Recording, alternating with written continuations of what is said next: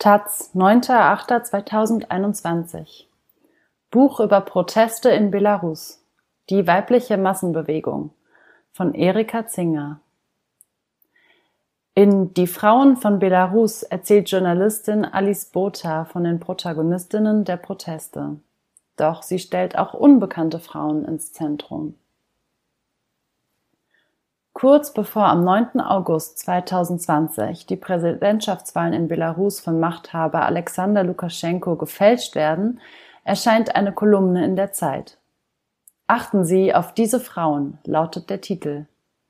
Alice Botha, Osteuropa-Korrespondentin der Zeit, schreibt darin über Svetlana Tichanowskaja, eine Hausfrau, die anstelle ihres Mannes gegen Lukaschenko zur Wahl antritt, weil dieser nicht zugelassen und eingesperrt worden ist und über deren Mitstreiterinnen Veronika Zepkalo und Maria Kolesnikova, die ebenfalls die Plätze von Männern einnehmen, die nicht gegen Lukaschenko kandidieren durften.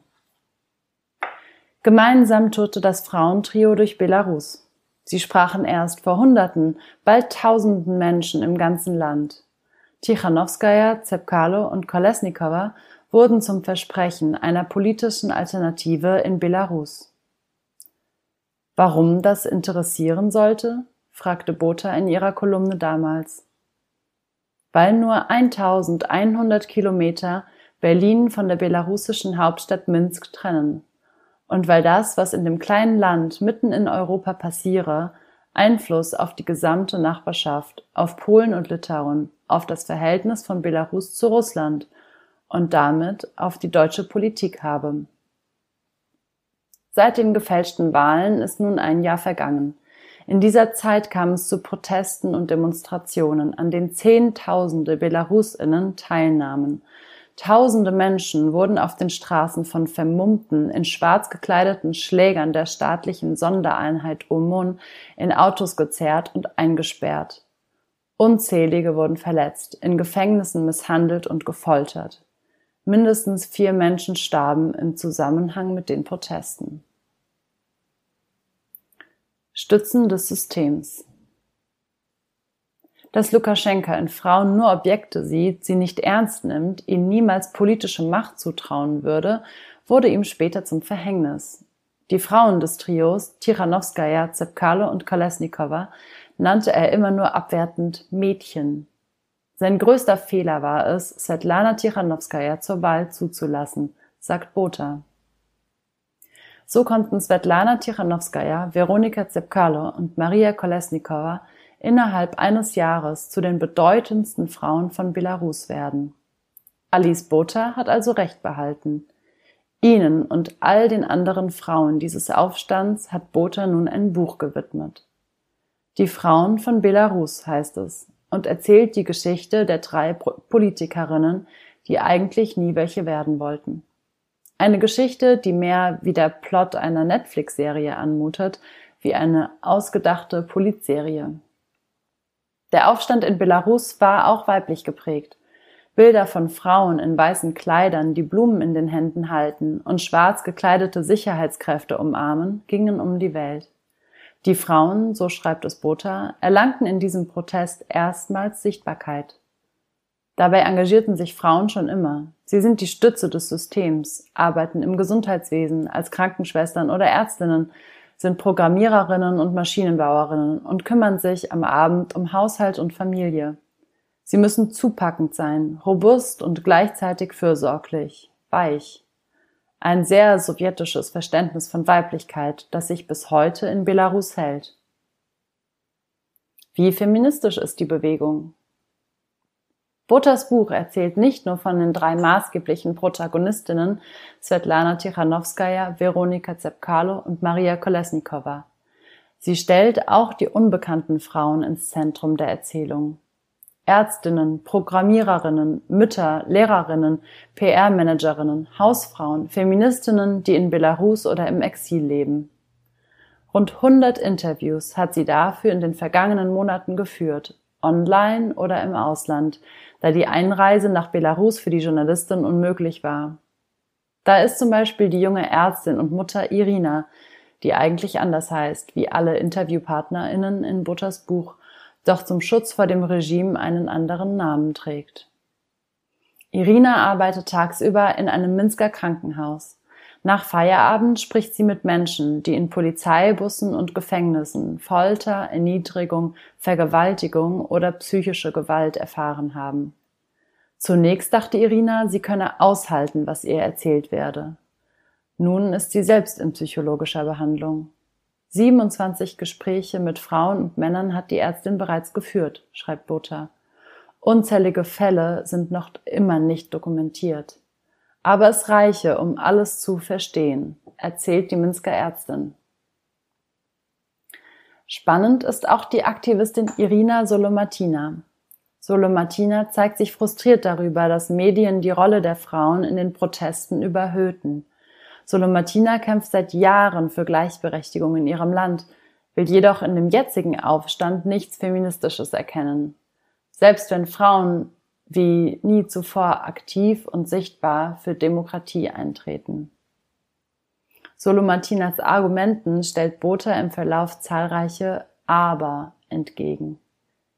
Die Protestbewegung möge noch nicht feministisch sein, aber dass Frauen erstmals eine denkbare politische Alternative im Land seien, sich als politische Subjekte verstünden, ihre Macht als weibliches Kollektiv begriffen All das sei doch der Ausgangspunkt eines je, einer jeden feministischen Bewegung, schreibt Botha. Haft für die Kandidatinnen. Botha hat in ihrer Zeit als Korrespondentin schon viele Proteste und Transformationsprozesse postsowjetischer Staaten begleitet. Sie folgte den Demonstrationen in Moskau, zu denen auch Alexei Nawalny aufgerufen hatte, der derzeit im russischen Straflager sitzt. Sie war dabei, als bei der samtenen Revolution in Armenien ein friedlicher Machtwechsel gelang. Als der erste Demonstrant bei den Maidan-Protesten in der Ukraine getötet wurde, folgte sie seinem Sarg, schreibt sie. Keine Protestbewegung aber habe sie um den Schlaf gebracht, bis auf Belarus. Was Botha beeindruckte, war, dass der Aufstand in Belarus eine Massenbewegung war, die alle erfasste, sagt sie. Frauen, Rentner, Studierende, Invaliden, Ärzte und Ärztinnen, Arbeiter, Historiker, das sei etwas gewesen, das sie noch nicht erlebt hätte. Eine Gesellschaft, die 26 Jahre in Apathie gelebt hatte, erwachte. Sie wurde lebendig. Die Menschen traten aus der Vereinzelung heraus und in Kontakt mit den anderen, sagt Botha. Sie entdeckten sich tatsächlich als Bürger und Bürgerinnen. Aus den anonymen Hochhäusern noch in der Sowjetunion entstanden, wurden plötzlich Nachbarschaften. Auf einmal lernten sich Nachbarn kennen, stellten sich einander vor, organisierten Feste und Konzerte. Von den drei Frauen, die wider Willen zu Politikerinnen wurden, ist nur noch eine in Belarus, Maria Kolesnikova. Sie sitzt seit fast einem Jahr in Untersuchungshaft.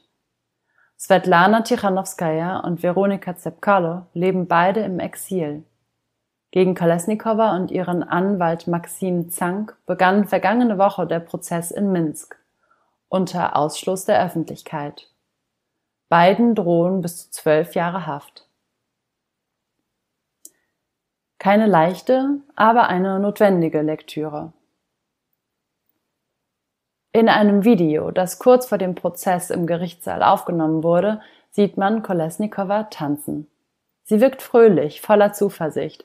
Ihre roten Lippen stechen heraus, sie lacht und formt dann ein Herz mit ihren Händen. Das Symbol, das ikonisch für sie geworden ist. Eine Mitinsassin, die mittlerweile auf Bewährung freigekommen ist, sagt über Kolesnikova, das schreibt Botha in ihrem Buch, sie habe im Gefängnis die anderen Frauen aufgebaut, Sie dachte positiv, lächelte viel und habe Ideen für sie für die Zeit nach der Haft gehabt. Die Ereignisse in Belarus sind so berührend und beeindruckend, die Gewalt des Regimes ist zugleich verstörend, dass es manchmal schwerfällt zu glauben, dass all dies nur innerhalb eines Jahres passieren konnte. Alice Bothas Buch, das dieses eine Jahr und seine Protagonistinnen dokumentiert, ist deshalb keine einfache Lektüre, aber sie ist zwingend notwendig. Jedes Gespräch, das Botha für ihr Buch geführt hat, sei in Dankbarkeitsbekundungen geendet, schreibt sie. Dank dafür, dass sie sich für das Schicksal ihres Landes, für ihren Kampf und ihr Leiden interessiere.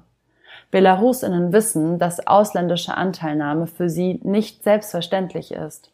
Dass für viele Deutsche, beschämenderweise, Belarus bis vor einem Jahr ein unbekanntes Land auf der Landkarte war, vielleicht noch die letzte Diktatur Europas, mehr aber auch nicht.